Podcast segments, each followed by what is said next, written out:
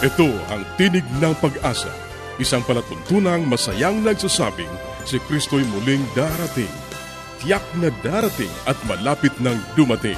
Kaya't kaibigan, pumadakang siya'y sa lubungin.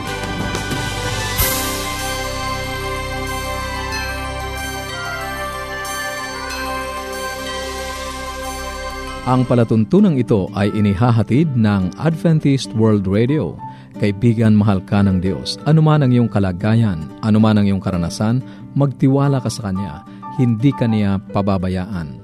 Sa Kanya, tayo ay laging may pag-asa. Ito ang iyong kaibigan, Ner Caranza, nag-aanyaya na muli niyo kaming samahan sa 30 minutong talakayan tungkol sa ating kalusugan, pagpapanatiling matatag at masaya ng tahanan at sa pagtuklas ng pag-asa na nagmumula sa salita ng Diyos. Binabati natin ang ating mga kababayan sa iba't ibang panig ng daigdig. Maraming salamat sa inyong patuloy na pakikinig dito sa ating palatuntunang Tinig ng Pag-asa. Dalangin namin na naway nasa mabuti kayong kalagayan, ang kapayapaang galing sa Diyos ang inyong patuloy na maranasan. Inaanyayahan ka rin namin na makipag-ugnayan sa amin upang mapadalhan ka ng magagandang aklat at mga aralin sa Biblia na aming ipinamimigay. Ipadala mo lamang ang iyong kompletong pangalan at address sa Tinig ng Pag-asa, P.O. Box 401 Manila, Philippines. Tinig ng Pag-asa, P.O. Box 401 Manila, Philippines. Maaari ka rin mag-email sa tinig at awr.org. Tinig at awr.org o mag-text sa Globe 0917-1742-777 0917-1742-777 at sa Smart 0968-8536-607 0968-8536-607 0917. At upang ma-download ang mga hindi napakinggang programa, magtungo lamang sa ating website www.awr.org www.awr.org Sa mga kababayan nating nasa Estados Unidos, maaari nyo na rin pong mapakinggan sa inyong mga cellphone ang ating programa. Idaya lamang ang 712 432 9975 712 0917 Maaari ka ring dumalaw sa ating Facebook account, facebook.com slash awr Luzon, Philippines. facebook.com slash awr Luzon, Philippines. Sa ilang saglit, ang buhay pamilya.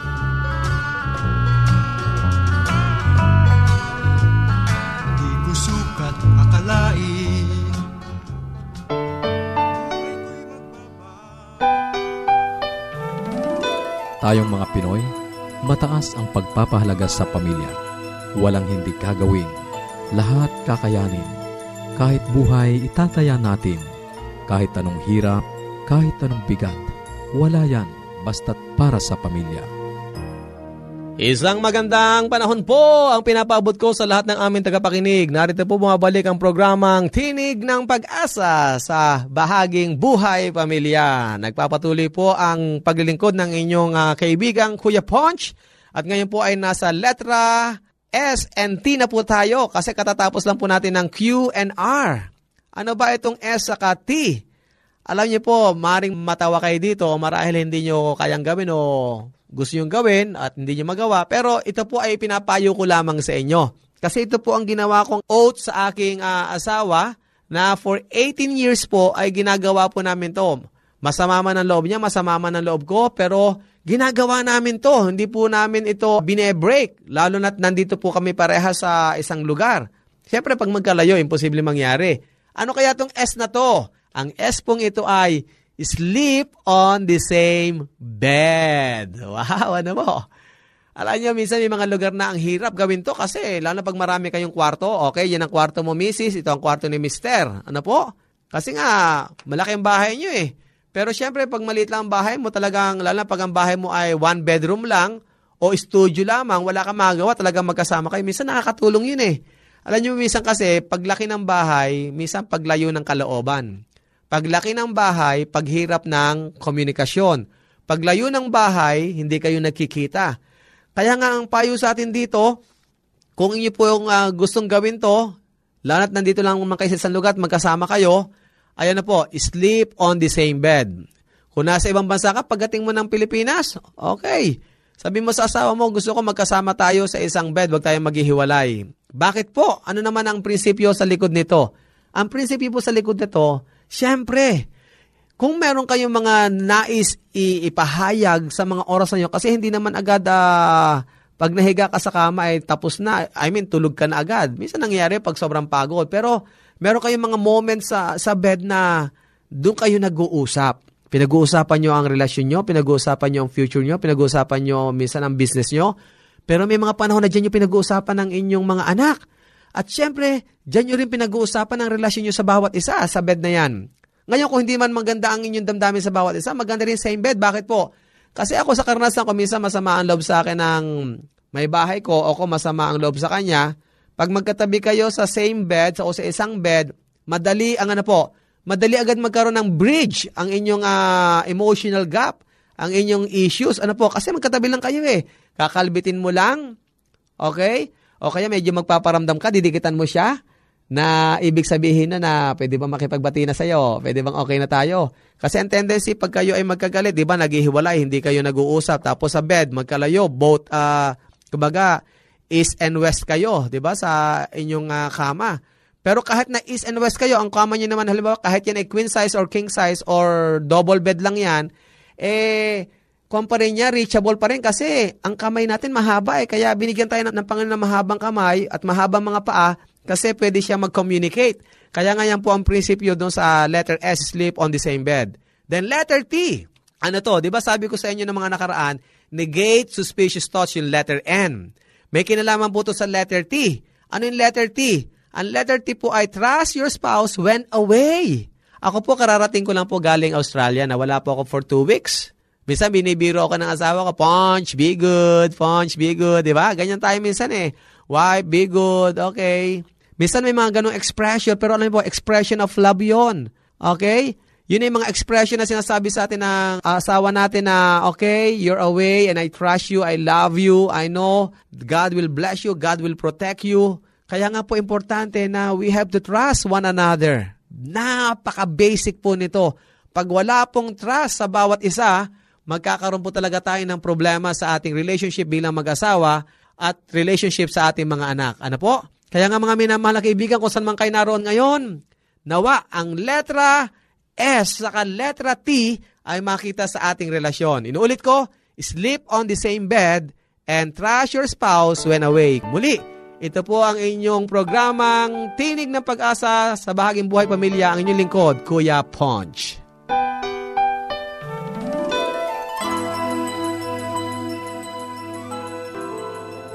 Yes, Dad and Mom are coming. I wish my parents will come too. The best way to spend time? It's with family. Adventists care. Ang bahaging iyong napakinggan ay ang buhay pamilya. Kung mayroon ka mga katanungan o nais mong magkaroon ng mga aklat na aming ipinamimigay ng libre o kaya ay mga aralin sa Biblia, maaari kang makipag-ugnayan sa amin sa Tinig ng Pag-asa, P.O. Box 401, Manila, Philippines. Tinig ng Pag-asa, P.O. Box 401, Manila, Philippines. O mag-email sa tinig at awr.org. Tinig at awr.org. Maaari ka ring mag-text sa Globe 0917-1742-777. 0917-1742-777 at sa Smart 0968-8536-607 0968-8536-607 At upang ma-download ang mga hindi napakinggang programa, magtungo lamang sa ating website www.awr.org www.awr.org. Maaari ka ring dumalaw sa ating Facebook account, facebook.com slash awr Luzon, Philippines. Susunod, ang Gabay sa Kalusugan.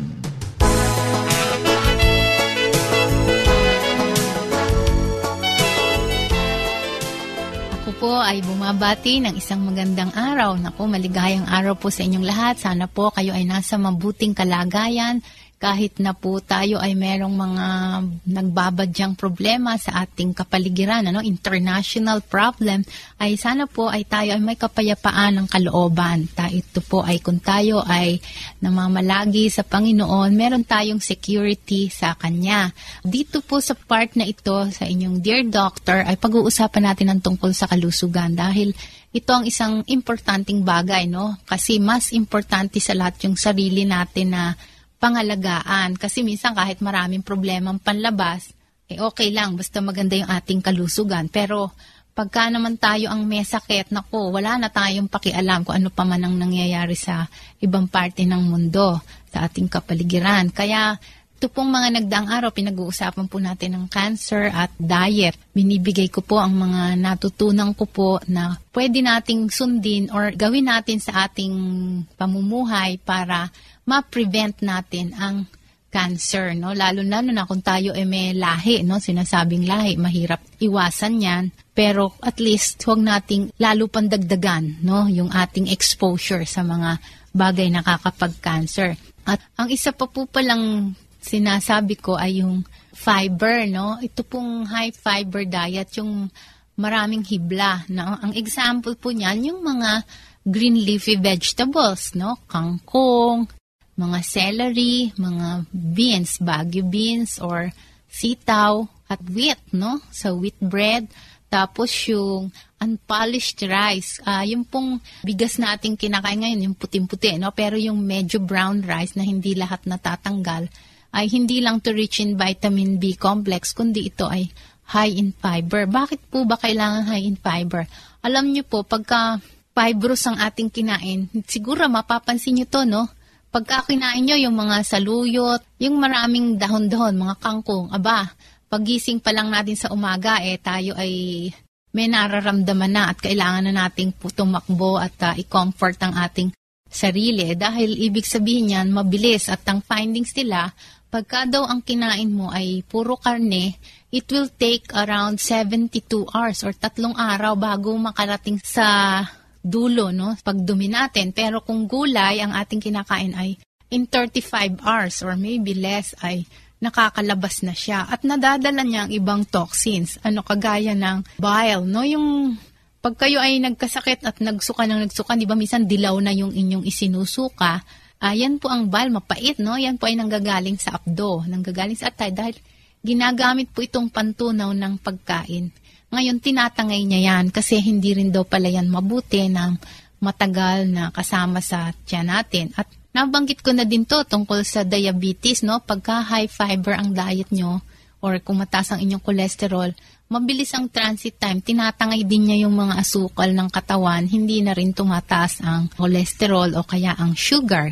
At meron pong medyo nakakatawa po ito pero totoo na nadinig ko nga yung lecture na inattendan ko sa convention sa Bali, Indonesia, no, yung tungkol sa health na Health Ministry program. At uh, sinabi po nung speaker doon, taga-Africa po siya. Sabi niya, yun daw, big stools, small hospital. Small stools, big hospital. No? Ibig sabihin, pag daw ang dumi mo sa umaga, no, pasensya na po kung kayo ay kumakain. Pero ito ay, hindi ko na rin to nakalimutan nung napakinggan ko eh. Pag dumumi ka daw sa umaga, silipin mo daw yung inilabas mo at pag ito ay malalaki at lumulutang pa, yan ang tinatawag na big stools. Kasi yan yung kung high ang fiber ng diet mo. Pagka daw big stools, small hospital lang. Sabihin, hanggang clinic ka lang or hanggang center lang kasi malayo ka sa sakit. Pero pag ang stools mo ay heavy, plok, no, may sound effect pa. Uh, ibig sabihin, kung mahilig kang kumain ng mga karne or kulang ka sa tubig, no? Kulang ng inom sa tubig, eh, big hospital yan. Small stools, nandun agad sa ilalim, tapos maliliit pa, no? Tibi, ay big hospitals daw yan kasi daw ay mas malapit ka sa sakit at kailangan mo ng malaking ospital dahil maraming gamutan na kailangan. Kaya wag nating kakalimutan yan, ano? Kasi yung transit time. Kaya kung kayo ay kakain, dapat iisipin nyo lagi ano ba tong kinakain ko kung marami ba tong hibla or ito ang walis ng nagtatanggal sa mga cancer sa ating katawan, ano? Yung toxins. So, sinabi ko na yung mga sources, no? Wheat, tapos yung mga beans, unpolished rice, mga vegetables. Okay? So, dumating na ang panahon natin. Maraming salamat po sa inyong pakikinig at kayo po ay maaring lumiham dito sa atin. P.O. Box 401 Manila, Philippines. I-address lang po ninyo sa Dear Doctor. Marami pong salamat sa inyong pakikinig. Sana po ay may naitulong ako sa inyo kahit kaunting kaalaman. Paging Dr. Rodriguez, you're needed at room 321. Dr. Rodriguez, Mrs. Martinez, room 321, please. Kailangan na po nating i-dialysis ang asawa ninyo. New outlook and a healthy lifestyle makes a big difference. Adventists care.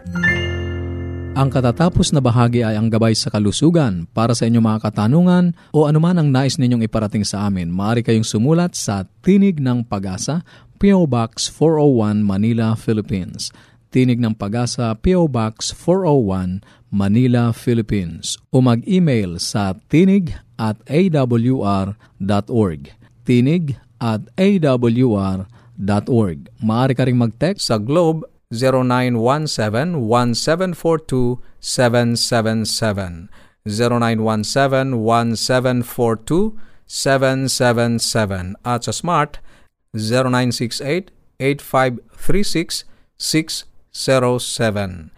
0968-8536-607. Maaari ka rin dumalaw sa ating Facebook page, facebook.com slash awr Luzon, Philippines. facebook.com slash awr Luzon, Philippines. Dadako na tayo sa ating pag-aaral ng Biblia. Kumusta ka, kaibigan?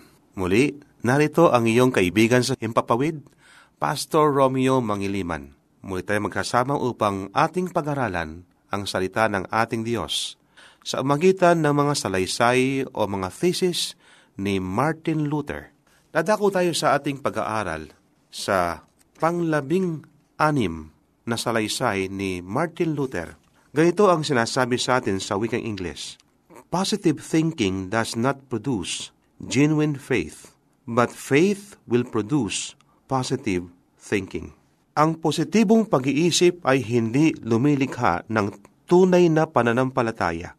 Ngunit ang pananampalataya ay lumilikha ng tiyak o positibong pag-iisip. Sinahas at Jerome ay mga bayani ng reformasyon.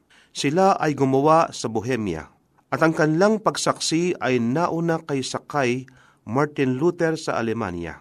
Ang sinulat ni Wycliffe ay kapwa nakapag-impluensya sa dalawa.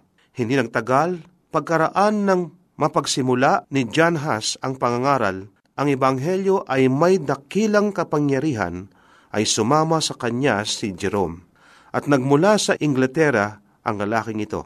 Habang makalawang nakilala ang pangangaral ni John Huss, ay ipinatawag siya sa Roma upang magbigay ng katuwiran sa kanyang mga turo. Pinagkalooban siya ng ligtas na paglalakbay, ngunit pagkatapos ng kanyang pagdinig, ay itinapon siya sa piitan. Pinagkalooban siya ng pagkakataong bawiin ang kanyang mga sinabi, ngunit siya ay tumanggi, at pagkaraan ng maraming mga linggo, siya ay sinunog. Isinabog ang mga umuusig sa kanya sa Rhine River ang kanyang abo at walang saysay na umasa na mapatahimik na nila ang kanyang tinig. Nang malaman ni Jerome na ang kanyang kaibigan ay nasa panganib, madalian siyang tumungo sa Roma na hindi na hinintay ang ligtas na paglalakbay na wala namang bisa para kay John Huss. Sa kanyang pagdating, siya ay tinapon din sa kulungan at natili roon ng maraming mga buwan. Pinaghinaan siya ng loob at tinanggap ang pagkakataong bawiin ang kanyang mga sinabi. At natuklasan niya ang isang nakapanggilagilalas na bagay, mayroon pang higit na malala kaysa sunugin siya. At yaon ay mabuhay na may pagkisisi sa dakilang ipinagkaila niya ang kanyang Panginoon. Muling binawi ni Jerome ang kanyang pagkatakwil at nagtungong umaawit sa kanyang kamatayan. Nang ang magsasagawa ng kanyang kamatayan ay tumayo na sa kanyang likuran upang sindihan ang apoy. Si Jerome ay sumigaw, Lumapit kang may katapangan. Sindihan mo ang apoy sa aking mukha. Kung ako'y natakot, wala sana ako rito. Ang kayasayan ni na Has at Jerome ay maaring may tuturo ang, sa atin ang tungkol sa tunay na pananampalataya. Merong huwad na pananampalataya na kinikilala ngayon ng sanlibutan at sa iglesia na hindi naman pananampalataya. Hindi walang alinglangan, kundi walang alinglangan positibong pag-iisip. Akayin ka nitong maniwala na ang pananampalataya ay paniniwala lamang na kung ano ang gusto mong mangyari. Na kung makakik- makikita ka sa kasulatan na tila isang pangako, maangkin mo ito para sa iyong sarili. Inaawit ni Frank Sinatra ang ganitong tiyak na pag-iisip sa kanyang awiting I Did It My Way. Maging sa loob ng ating sariling iglesia, ang ganitong bersyon ng pananampalataya ay nagpapahayag na magagawa mo yan. Ngunit ang pahayag ng Biblia ay hindi bawat pangako ay para sa iyo. Sa panahong ito at sa ganito ring mga pangyayari, kung ang pag-aangkin ng mga pangako ang isa lamang kailangan natin upang tayo ay makaligtas. Kung gayon, si Nahas at Jerome ay nagkamali. Ang Isayas 43 versikulo 2 ay may kahangahangang pangako na maaari sana nilang maangkin. Kapag ikaw ay lumalakad sa apoy, hindi ka masusunog at hindi ka tutupukin ng apoy. Ngunit si Nahas at Jerome ay nasunog hindi dahil sa wala silang pananampalataya, kundi dahil sa kanilang pananampalataya. Meron ding halimbawa sa Biblia ang mga kaibigan ni Daniel, si Sadrach, Mesak at si Abednego. May utos sa pangangasiwa ng gobyerno ng Babylonia ng pangalan ng hari ay si King Nebuchadnezzar na kinakailangan ang lahat ng mga tao ay yuyuko sa larawan na kanyang pinagawa ito ay simbolo ng pagsamba. Subalit may tatlong kaibigan si Daniel, si Sadrach, Mesak at saka si Abednego ay hindi yumuko sa larawan. Pinatawag sila ng hari, subalit ang sabi nila, kailanman kami ay hindi yuko sa larawan na yan, ginong hari. Binigyan sila ng pagkakataon, pero ang sabi nila, kahit na kami ay hindi ililigtas ng aming Diyos, kami ay hindi yuko sa larawan na yan at sila ay pinatapon sa horno na pitong beses na pinainit. Pero ang Diyos iniligtas sila. Sa halip na tatlo ang makita sa loob ng horno na nagniningas ng apoy, ang nakita ay apat at nandoon ang ating Panginoon, ang ating Diyos. Kakaiba naman sa karanasan ni John Haas at saka ni Jerome. Subalit, may pagkakataon na dahilan sa ating pananampalataya, tayo nasusubok maring hindi tiyakan na tayo ay maliligtas sa isang panganib, pero ang isang pananampalataya na may positibong pag-iisip at hindi lamang iyon kundi tunay na pananampalataya, ano man ang mangyari, ikaw ay susunod sa iyong Panginoon. Gayon din si Daniel, siya ay tinapon sa yungib ng mga leon, subalit siya ay hindi kinain ng mga leon at siya nabuhay. Mahirap nating paniwalaan na ang lahat na napaloob sa may handog na langit sa Diyos, ang pagkikiramay kay Kristo sa kanyang mga pagdurusa ang siyang pinakabigat na pagtitiwala at pinakamataas na karangalan. Gustong gusto natin ang unang bahagi ng Hebreo Kapitulo 11, ang kabanata ng pananampalataya, ngunit may suliranin tayo sa huling bahagi nito Gayunman, ang huling bahagi ay naroon pa rin. Kailan ninyo huling binasa ito?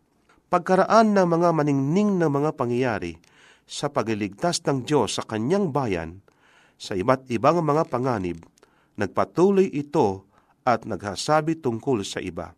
Huwag kailanman kaligtaan ng iba. Ang iba ay pinahirapan at tumangging tumanggap ng kalayaan upang makamit nila ang higit na mabuting pagkabuhay na maguli. Ang iba'y nagtiis ng malupit na paglibak at paghagupit at maging ang mga tanikala ng bilangguan, sila'y nilagari pinatay ng tabak. subalit sila ay nadatili sa kanilang pananampalataya. Kaibigan, kailangan tayong manampalataya sa ating Panginoon. Ano man ang ating maging karanasan sa buhay, ang tunay na pananampalataya ay nangahawak pa rin ng matibay sa ating Panginoon. Tayo manalangin. Mapagpala at dakila po naming Diyos, tulungan po ang bawat isa sa amin ng manghawak ng matibay na may pananampalataya sa mga pangako ng aming Panginoon hindi man naming maranasan ang isang ligtas na kalagayan sa mundong ito. Maaring mawala ang aming mga buhay. Subalit kami ay tulungan po ninyong manalig, manampalataya sa aming Panginoon. Ano man ang aming maging karnasan, ito po ang aming samot dalangin sa pangalan ng aming Panginoong Hesus. Amen. Maraming salamat sa iyong pakikinig. Sana'y nakinabang ka sa ating mga pag-aaral ating itutuloy ang mga paksang nasimulan sa susunod nating pagtatagpo sa ganito ring oras at himpilan. Muli ka naming inaanyayahan na makipag-ugnayan sa amin sa anumang katanungang nais mong iparating, gayon din kung nagnanais kang magkaroon ng mga libreng aklat at mga aralin sa Biblia.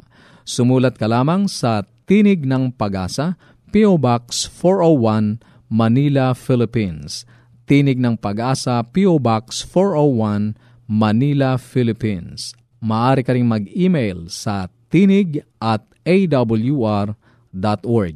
Tinig at awr.org o magpadala ng mensahe sa ating Facebook account facebook.com slash awr Luzon, Philippines facebook.com slash awr Luzon, Philippines Maaari ka rin mag-text sa Globe 0917-1742-777. 0917-1742-777. At sa Smart, 0968-8536-607. 0968-8536-607. At upang ma-download ang mga hindi napakinggang programa, magtungo lamang sa ating website www.awr.org www.awr.org Sa mga kababayan nating nasa Estados Unidos, maaari nyo na ring mapakinggan sa inyong mga cellphone ang ating programa. Idaya lamang ang 712-432-9975 712-432-9975 ito pong muli ang iyong kaibigan, Narcaranza, pansamantalang nagpapaalam. Sa Roma 15.13, pagpalain kanawa ng Diyos ng pag-asa, ng buong kagalakan at kapayapaan.